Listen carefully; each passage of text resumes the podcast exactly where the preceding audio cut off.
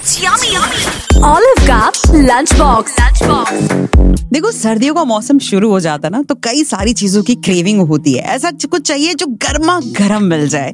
हाय आप सुन रहे हो सिमीज किचन मैं हूँ सिमी आपके साथ और आज जो रेसिपी मैं आपके साथ शेयर करने वाली हूँ ना ये अक्सर सर्दियों के टाइम पे मेरे घर पे बनाया जाता है। स्पेशली ये राजस्थान में बहुत ज़्यादा फ़ेमस है और अब तो इसे हर कोई ट्राई करना चाहता है। सो अगर कभी डेजर्ट खाने का मन करे और घर में कुछ समझ ना आए कि क्या बनाया जाए, क्या लेकर आया जाए। और अगर आपके घर में दलिया हो, वीट दलिया तो उसका हम बना सकते हैं लापसी। इसके लिए आपको चाहिए ऑफ़ कोर्स दलिया, यानी कि वीट दलिया जो आपको इजीली मार्केट में मिल जाती है। उसके अलावा चाहिए आपको घी, थोड़े से ड्राई फ्रूट्स इलायची पाउडर हरी वाली इलायची। और चाहिए घी और थोड़ा पानी। सिंपल तो इसके लिए सबसे पहले कढ़ाई लेंगे, उसमें घी डालें और अपने दलिया को बढ़िया तरीके से इस घी में, धीमी आँच में पकाते रहे। तब तक सेकना है, जब तक आपको उसकी बहुत ही ऐसी भीनी भीनी खुशबू ना आने लगे।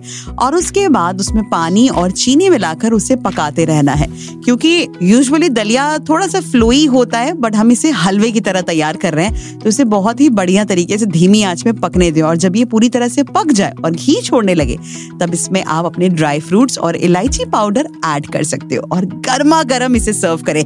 इसे खाने का एक और तरीका है कि चने की दाल बनाइए और उसके साथ लापसी खाइए। राजस्थान में तो ऐसा ही होता है, अगर लापसी बनी है तो चने की दाल तो बिल्कुल बनी है। तो आई होप कि आपको ये रेसिपी इजी लगी और समझ में आई हो और आप इसे डेफिनेटली ट्राई करेंगे। Till then see you next week